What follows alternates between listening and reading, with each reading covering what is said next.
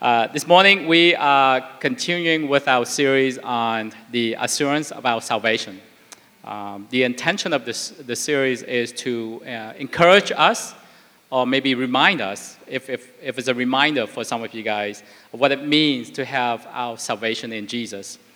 As I've been saying for the last uh, few weeks, our salvation is so much more than about us going to heaven when we die. Uh, yes, it's true, we will be going to heaven. At the same time, we are eternally grateful if that is the only thing that we get. It is because we didn't do anything to contribute to us receiving salvation, right? Nothing, zero, none. Uh, but thankfully, our salvation also means so much more to us in terms of right now, here and now, in this place, on this earth. Uh, so the heart of the series is to equip us with the knowledge of who we truly are as followers of Jesus Christ so we can live in the present, live in the here and now with confidence and with security, with the understanding that we are in Christ, the hope of glory. He's in us, the hope of glory. So, uh, just a quick summary, as, as I've been saying every week, through our salvation, we have become the people of God. So that means we're not meant to live day to day, right? We're not trying to make it to the next paycheck, well, or accepting what other people think about us, or accepting the limitations of what other people have put on us. And just, what, just like what came through in the songs this morning, God is reminding us do not fear, do not step back, step forward, because I'm always surrounding you. Just like the fight song that we sing, right? I love that fight song. The, the words is very simple, the lyrics is very simple. It may seem like I'm surrounded, but I'm surrounded by you. We're surrounded by God, and we need to remember that. You know, I'm, I'm reminded again of, of, um, of that we, it, it seems like we're small, but the church is a blessing to the city. Each of us individually is a blessing to the city. We're meant to be here. So the city is not a blessing to us. We're the blessing to the city because of who we are. We have God and we're surrounded by Him. And it's a reminder for us as, as, as we get together, as we worship, he speaks to us and he's reminding us. And as Gavin said, it's an encouragement to us of who we are in him. Um, so, anyway, so we, we find our security and our abilities in God and in him alone. And as a reminder, and through our relationship with God, we are reminded of who we are. We know where we are, who we are now, and where we are going, right? We're people of God. And through that knowledge, we can live life to the fullest in the present, right now, instead of just waiting until you know when Jesus comes. Because I would hear that a lot. People say, "Oh man, I wish Jesus would come back. Jesus would come back tomorrow." I was like, "Yes, me too." But there are things for us to do here and now, uh, because we want to know what that is and know where we are and know where we're going. I read a quote somewhere that it said, "Vision." I think I had that on it. Vision without action is a daydream. Action without vision is a nightmare. So you need both, right? So action as in do the things that need to be done in the present or live in the present. And vision as in knowing where we're going and take the appropriate, appropriate action to get there. So we want to be people with both, right? People with, with do the actions and people with the vision because God has given each of us a vision. We need to know what that is, each and every one of us, so we can confidently step forward. Uh, for us individually and for us as a church. And, and God has also equipped us through this series, and hopefully we'll find out that He is really equipping us to take the appropriate actions in reaching that vision. So we can be assured of God's vision for our lives and how He's equipping us, then we can have a better understanding of our salvation and what it means have confidence in our salvation. So when we share our salvation, share the gospel, share the good news, right? The gospel is the good news. And sharing that from a place of not being timid, knowing that the good news is that we've been saved from eternal damnation, right? It sounds bad, but that's what it is. Saved from eternal restlessness, saved from eternal pain and suffering. I'll put it another way sharing the gospel is sharing the good news that, hey, we're not going to hell. That's that's, that, that doesn't sound um, bright and uplifting, but that's the truth. And that's the good news, right? It is a good news. So we understand nowadays, um, I get it, because we, we, I'm including myself, we, we tend to make light of a place called hell. You know, we make jokes about it, we downplay its implications. We see in shows and TVs and social media, just downplay uh, hell, but because people don't think it's a big deal, but it is a big deal. It should be a big deal. Therefore, we want to share good news of, of the future that is not hell. Like an, an example is an illustration of uh, um, you know, sharing with someone someone's about a dream house, a dream job, a dream car, a Cadillac. But that's, I, I, I don't think that's a dream car for him. Just a, a, dream job. Like, so the good news is so much better than that, right? When you want to share a dream house, you want to say, hey, I just got my dream house. You don't go up to people and say, hey, I kind of got a dream house. You know, there's, there's, some, there's an enthusiasm, there's a passion for it because it is a dream house. And the good news is so much more than that, right? We shouldn't be timid with the good news. If we truly, truly know and understand the gift of, of salvation and have a personal relationship and understand why that is. Because we've been reconciled with God, right? We talked about it last week. We're one with God instantly and completely. We may not know it, we may not realize it, we may not fully understand it, but that's what it is through our salvation. So we went with him and we get to know him. And also use the example from, um, I'm not going to read through this, but from 1 John and 2 Peter, they wrote about how their hands have touched Jesus. Their ears have heard the things that Jesus said. Their eyes have seen the miracles of Jesus. And that's going back to the illustration of a dream house and a dream car because you know in your mind what you want.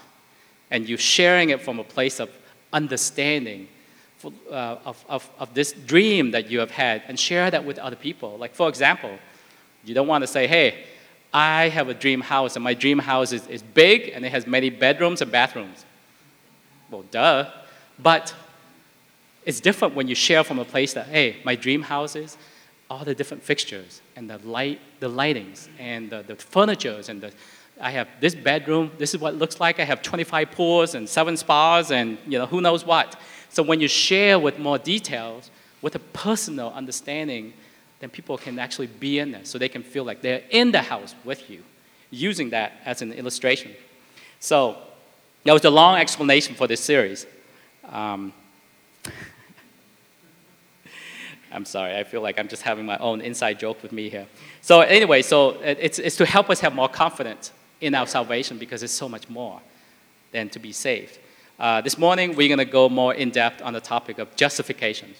You guys may or may not have heard of the term justif- justifications through our salvation. We're going to talk more in depth about that this morning because as we receive salvation, we have been justified before the universe, before, before all creations. And I want to say it's a very large topic. Um, I won't be able to do it justice with such a short time this morning. So I will try to summarize it as best as I can in the context of this series. So anyway, let's jump into it. Just so we can be all be on the same, same page, justify, according to the Merriam-Webster uh, dictionary, is to prove to be right, right? Just, or um, as in you're qualified. So we've talked in the past about how Jesus' death on his death on the cross, his sacrifice, paid for our sin. Right? So in short, the biblical justification means through our faith in Jesus, we're justified, right? We've been proven to be right. We're qualified. And we've been proven to be righteous before the Heavenly Father. An illustration is um, some of you may have heard this before. Like if we did something wrong or if we commit a crime and we go before a judge to hear our sentencing, uh, to, to hear what the punishment is. And before the sentencing, has even been announced, a stranger will step up and say, I will take on the punishment of you, of that crime. I will take it on. Even when we all know in that room, know who committed the crime, which is me. We all know who deserved the punishment, which is me. And we all know who cannot pay for that crime, which is me. But that's an illustration just for us to have a picture. But because Jesus paid for us paid for our crime, we're able to walk out of that courtroom as a free person with the understanding that our crime slash our wrongdoing has been paid in full. It's not about us getting away with it because sometimes we would do something wrong, right? And we would get away with it because nobody knows. But that's not what this is about. It's not about us getting away with it and nobody knows, but it's knowing that the consequences has been dealt with. Would, if we know that, would we not be very thankful and very grateful of whoever that person is that pay for the consequences for our wrongdoing? And that's why we worship. That's why we always come together and that's why we always sing, because we're acknowledging what Jesus has done for us. We want to sing with joy, with gratefulness, and with thankfulness for Him. That's just a little side note for us. Um, but anyway, so let's get back to this topic. So we want to talk. I want to talk about a few things that may have, people may have uh, questions with. For example, is in terms of our sin, why does it have to be paid for, right? And why does blood needs to be involved, and why does it have to be a sacrifice? Now, before I go more in depth, I want to say all these things have been defined by God. God has actually told us and showed us all these things in the Bible. Um, they have been def- defined by God. And thankfully, they are defined by God. Because if it was up to us, if up to me, I shouldn't say us, maybe I shouldn't lump you guys in here. If it was up to me, I don't get to commit a crime and decide what my punishment should be, right? Because otherwise, I would have a lot of grace on myself. If that was the case for all of us, there would be chaos and lawlessness everywhere. If we commit a crime and we can get to decide how we should pay for that crime. So thankfully, God has defined all that for us. He, also, he defined for us what is crime and what is sin and what is the cost of sin. We only need to look to God for our definition. As our thinking, we always need to look to God because our thinkings, thinkings and our perspectives tend to evolve over time. You guys have heard that term? I find that term evolve, like, I find it very interesting, especially lately, a lot of politicians use that term. How people use this term evolving to justify what is right and what is wrong. God doesn't evolve. He's the same yesterday, today, and tomorrow. What was right according to God thousands of years ago is right now, and it's going to be right a thousand years from now. So thankfully, He's the one that is telling us what is sin and what's the cost of sin and the sacrifice. So we all know. Uh, so this is why He is God, and we are not, right? Because otherwise, the punishment and the crime will change through times and through culture and through what have you. Thankfully, we're not God, even though sometimes we may think that we are, or sometimes we may think that we can be God. So let's look at what is sin, right? So sin, it is an act of disobedience. Doing what is not right. This is defined by God. The first mention of the word sin is in Genesis 4, between Cain and Abel. You guys may be familiar with that, where um, the, the, the, the sacrifice to God, Cain gave just some things not so good, Abel gave the best of the, the fat and the fruit and first fruit and what have you. So, anyway, God said, But if you do not do what is right, sin is crouching at your door. So, when you do not do what is right, that is sin. And what is doing what's right? Obedience to God is doing what is right. It is fairly simple. I think it's very simple. If you do not do what is right, then you've sinned. So that means just be obedient to God then we will not sin. We don't need the United Nations, you know, the gathering of hundreds of nations to tell us what is a crime, what is the definition of a crime. If you do not do what is right, that is sin. So this definition transcends all countries, right? Generations, cultures, and languages, and, and um, generations, what have you. If you do not do what is right, if you disobey God, that is sin. We didn't come up with this uh, definition, otherwise, our definition of sin would evolve over time also, right? It would evolve, or people would get away with it according to their time, to their money, the people that they know, and the connection that they know, because sin is sin, obedience to God. That's it. So, what is the price or the cost of sin? Romans 6 23. There are many verses in here, but I'm just going to use some of them. For the wages of sin is death for the gift of God is eternal life in Christ Jesus our Lord. Death, as in, there needs to be a blood sacrifice. Death. Somebody must die to pay for the price of sin or disobedience. We saw God show us an example of this in Genesis 3. So after Adam and Eve disobedience, God showed us a small example of what needs to be done, right? In Genesis 3, verse 21. So after Adam and Eve realized they'd made a boo boo, well, more than a boo boo. So in, uh, in Genesis 3, verse 21, the Lord God made garments of skin for Adam and Eve, for Adam and his wife, and clothed them. So according to this verse, an animal or multiple animals had to die by God's hand. So there can be garments of skin for Adam and Eve. So an innocent animal was sacrificed for their sin. Adam and Eve didn't have anything to do with, with the sacrifice. Well, they caused it, but they didn't have anything to do with the actual sacrifice itself, right? It was all from God. God was, this animal was created by God, given breath of life by God, raised up by God, and the sacrifice was done by God. So again, the cost of sin or the appropriate sacrifice, which is death, was shown to us by God. So God is letting us know what is sin and what is the cost of it. What needs to be done to bring correction? It may seem very harsh, like a small sin like that, right? Like a little white lie would require the same sacrifice as a crime of a mass murderer. For us as human, as people, it seems very harsh. I agree. I, I feel that way. But we're not God because God is completely just, completely perfect, and completely righteous. So a small sinful act or a large sinful act is all the same. It is a sinful act, period. And it's because we get to have all or nothing when it comes to God. We're in complete relationship with Him or not, right? We talked about that last week. We're either all with God or not with God on reconciliations. So we instantly have access to all of God through Jesus' sacrifice. We may not realize it, as I said, we may not fully understand it, but we have all of Him as we are reconciled with Him. So with Jesus, we have none of Him. Without Jesus, we have none of Him. Right? It's all or nothing. There's no middle of the road or, or any lukewarm when it comes to God. We know that's from Revelation 3, verse 15. Right? I, I love this verse. I wish you were one or the other, hot or cold.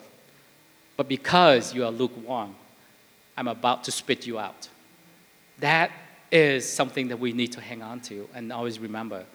God wants us to be a passionate people, to know Him, acknowledge Him, declare Him, and lift Him up, not someone who's kind of middle of the road, lukewarm. He would prefer for us to be one or the other. Crazy, isn't it? I wish you were one or the other. But because you're lukewarm, you do not, we do not want to be lukewarm. So it's either we're righteous or we're not. Either we're justified or we're not. There's no in between.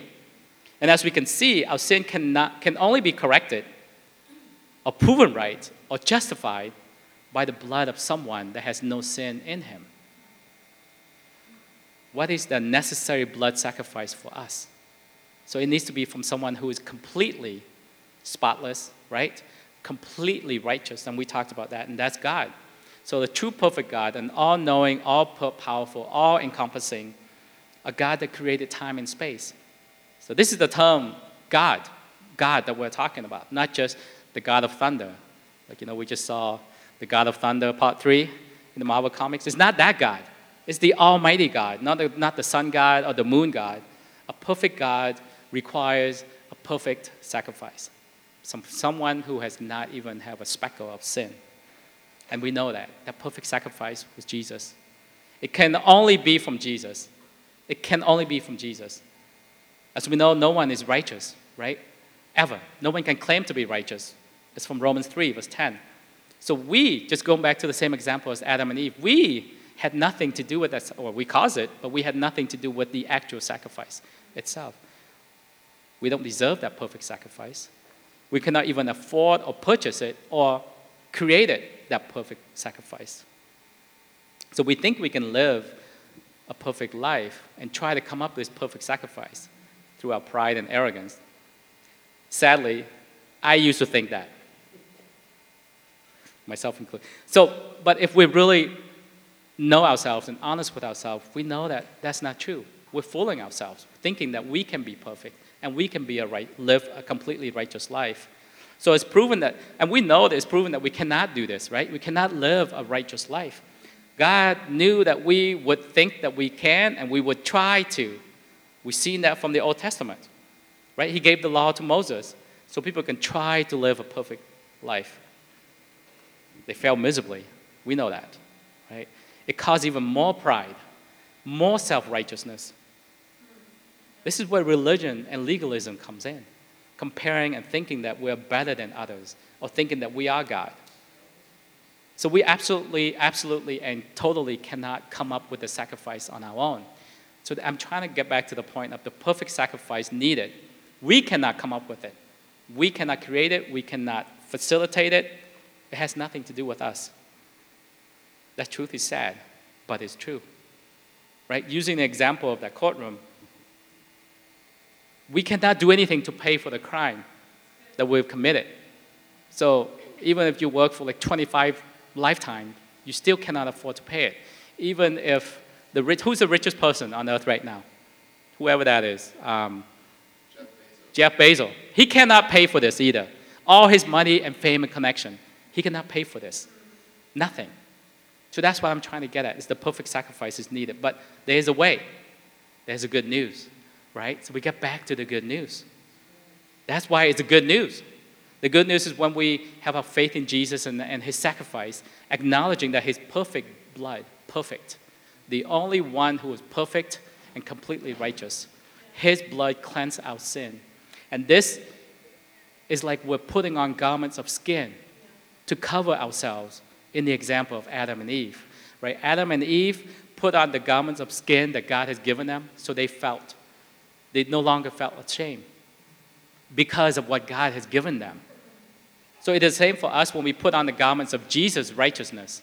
So when we accept his death on the cross for us, that garments of Jesus' righteousness now covering us, just like the garments of skin covering Adam and Eve. So this is when our Heavenly Father looks at us. He only sees Jesus' righteousness. He doesn't see our right, imperfection. He only sees the perfection of Jesus. He only sees the sons whom he loved and most pleased. Most pleased. This is why we should be greatly thankful and take great joy in knowing that we're covered by Jesus' righteousness at all time. At all times. Because there will be times and hours in the day, early in the day, late at night when we're by ourselves. The attack will come. We need to remind ourselves I am covered by the garments of Jesus' righteousness. In Isaiah 61, verse 10, it said, I love this verse. I delight greatly in the Lord. My soul rejoices in my God, for he has clothed me with garments of salvation and arrayed me in a robe of his righteousness. We have been justified by his blood. Right? So we know what sin is disobedience.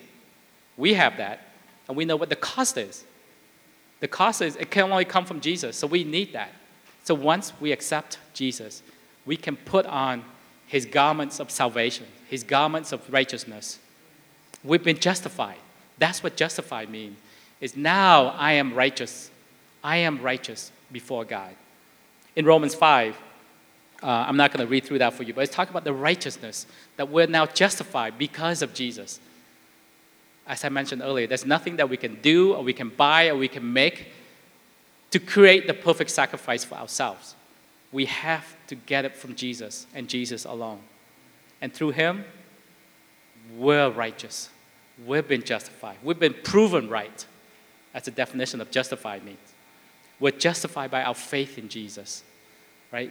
If you read through Romans chapter 3 and 5, in Galatians 3, we've been credited as righteous through our faith in Jesus. So to sum it up, justification is the act of God not only forgiving our sins, but also by substituting the righteousness of Jesus upon us. So he's forgiven our sins, and he's given us the garments of Jesus' righteousness for us to wear. That's what justification means. So we have been justified. So remind ourselves when we walk around, I am wearing Jesus' righteousness. Do not let the lies and the condemnations and people trying to control us and put things over us because we have been justified. We are righteous through the blood of Jesus. We have the garments of Jesus' righteousness before God and before all people. They may not see it, but I don't care if they can see it or not. They will see it eventually once they are around me. They can see the garments of Jesus' righteousness. We've been justified by his blood, but only, only if we accept it. He would not force it on us. He would not force it on anyone. He wants us to accept it willingly. Yes? For in John 3 16, I know you guys see this all the time in stadiums, in concerts, and everywhere. But, but for, this, for, this, for this morning, I want to point out just one thing. For God so loved the world that he gave his one and only Son, that whoever, the key word right there is whoever believes in him shall not perish but have eternal life. So who, it doesn't say, so all people will have eternal life. It said, whoever believes in him shall not perish, but have eternal life. So, going back to the illustration of us standing before the judge, right, awaiting our sentencing, and a stranger walked up and offered to take our punishment. We need to accept it, right? We need to accept this generous offer to say, Yes, Mr. Your Honor, Judge, I will accept this offer. I will accept this incredibly generous offer from this stranger to take on my punishment. Or you can say, No, I can handle it. I'll take on this punishment. So if we accept this offer, we will have we will have freedom.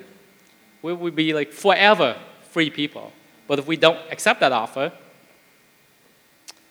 we will be sentenced to it's not funny, but it's like eternal life in a concentration camp. It's like not just a life sentence, but a forever life sentence. Forever. Not just this lifetime, but forever. So, therefore, we want to be confident, and we know that we've been justified through our faith in Jesus, right? We have been justified through his sacrifice. We know what is sin, we know what the cost of sin is, and we know what we can do to be righteous, to be justified, to be justified before God and before all people, is to accept the blood of Jesus. That's what, that's what it means in terms of justification. We have on garments of Jesus' righteousness before God and before all people. So just like when we sing in this song, we're reminding of the foundation that we're standing on, our trust in Jesus. Our anchor is in the hope of glory, of faith. That's the flag that we're going to live with. And the word is His way, is our way. That's what we want to live on. We want to see that. We know that we've been justified and understanding that when God see uh, when He looks at us, right? That's not how we see ourselves. Because when I look in the mirror, when I was trying to shave the few beard that I have, I see someone different. But when we look through God's eye, God is looking at us and He only sees Jesus, the one whom He loved and is most pleased. When we look in the mirror, we see our own faults. Maybe you guys don't, but I do when I see my own faults, right? I see my own shortcomings, I see my own weaknesses, I see my own insecurity. But I have to remind myself, we need to remind ourselves, God doesn't see those things. We need to remind ourselves every day, every day. And that's why it's important for us to come together as, as a church, as people, so then we can help each other remind ourselves. For example, this Sunday, the worship and the songs is Do not fear, step forward, I'm with you. You're surrounded by me. You have my garments of righteousness. That's why it's important for us to be reminded that, because when reminded that we're justified, we've been justified through our faith in Jesus. God sees us as His own, as people whom He dearly loved, dearly treasured, dearly sought after, without fault. Isn't that amazing? We've been justified without fault.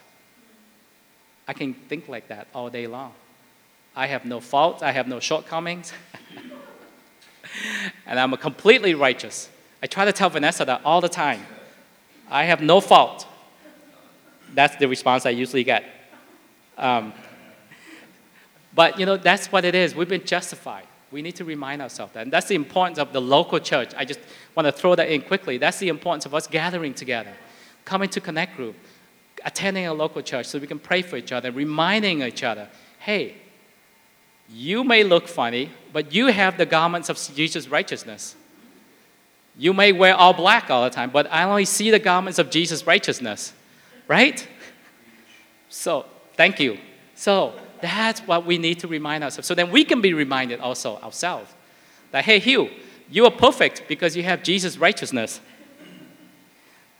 Okay, that was, I just deviated from my note for a little. I think Vanessa's the only one that got my joke. She laughs at everything. I don't know if she means it or not, but. So, anyway, just a reminder that's what justify means. We have been justified by Jesus, by his death on the cross. We've been justified. Remind ourselves that. That's what it means. We've been proven righteous. We've been proven righteous. So when we, when we know that, no one can ever accuse us of anything. You know, no one can ever uh, make accusations or put shame on us or make us feel rejected, make us feel unworthy, make us feel like, hey, why are you here? What are you doing in this neighborhood? Why are you telling people about Jesus? Who how are you qualified to do that? Using my own experience, I'm 47. I didn't come to know Jesus until when I was 33. So I lived for 33 years. I've only known Jesus for 14 years. So I, I have many more years of not knowing Jesus than I do. So it's very easy to hear the accusation. You, most of your life, you don't know Jesus, so why are you telling me about Jesus? But because of our standing in who Jesus is, we can speak up and say, no, I am covered in Jesus' righteousness. I've been justified. I'm qualified. I've been proven to speak about who Jesus is and share the good news. And that's what we have through our salvation. That's one of the things that we have through our salvation. We need to remind ourselves always. I'm going to say this over and over again. We've been justified yes. through our faith in Jesus, through our acceptance of Jesus' death on the cross. So don't ever make people let people make you feel unworthy. Make people that you feel incapable. Don't ever let people make you feel less than what you are or what we are. Because we're God's people, the creator of the universe. We've been justified. God is declaring before all creations that we have been justified. What, what more do we need?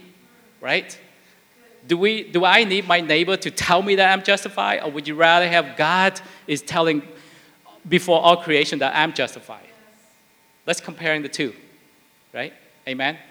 Amen. So uh, I know there's so much more into this topic of justification, but I just want to share a little bit to encourage and remind all of us that we have been justified by God, not by our neighbors, not by our parents, not by our siblings, not by our co-workers or our bosses or our whoever. We've been justified by God that we're righteous because of Jesus. Amen.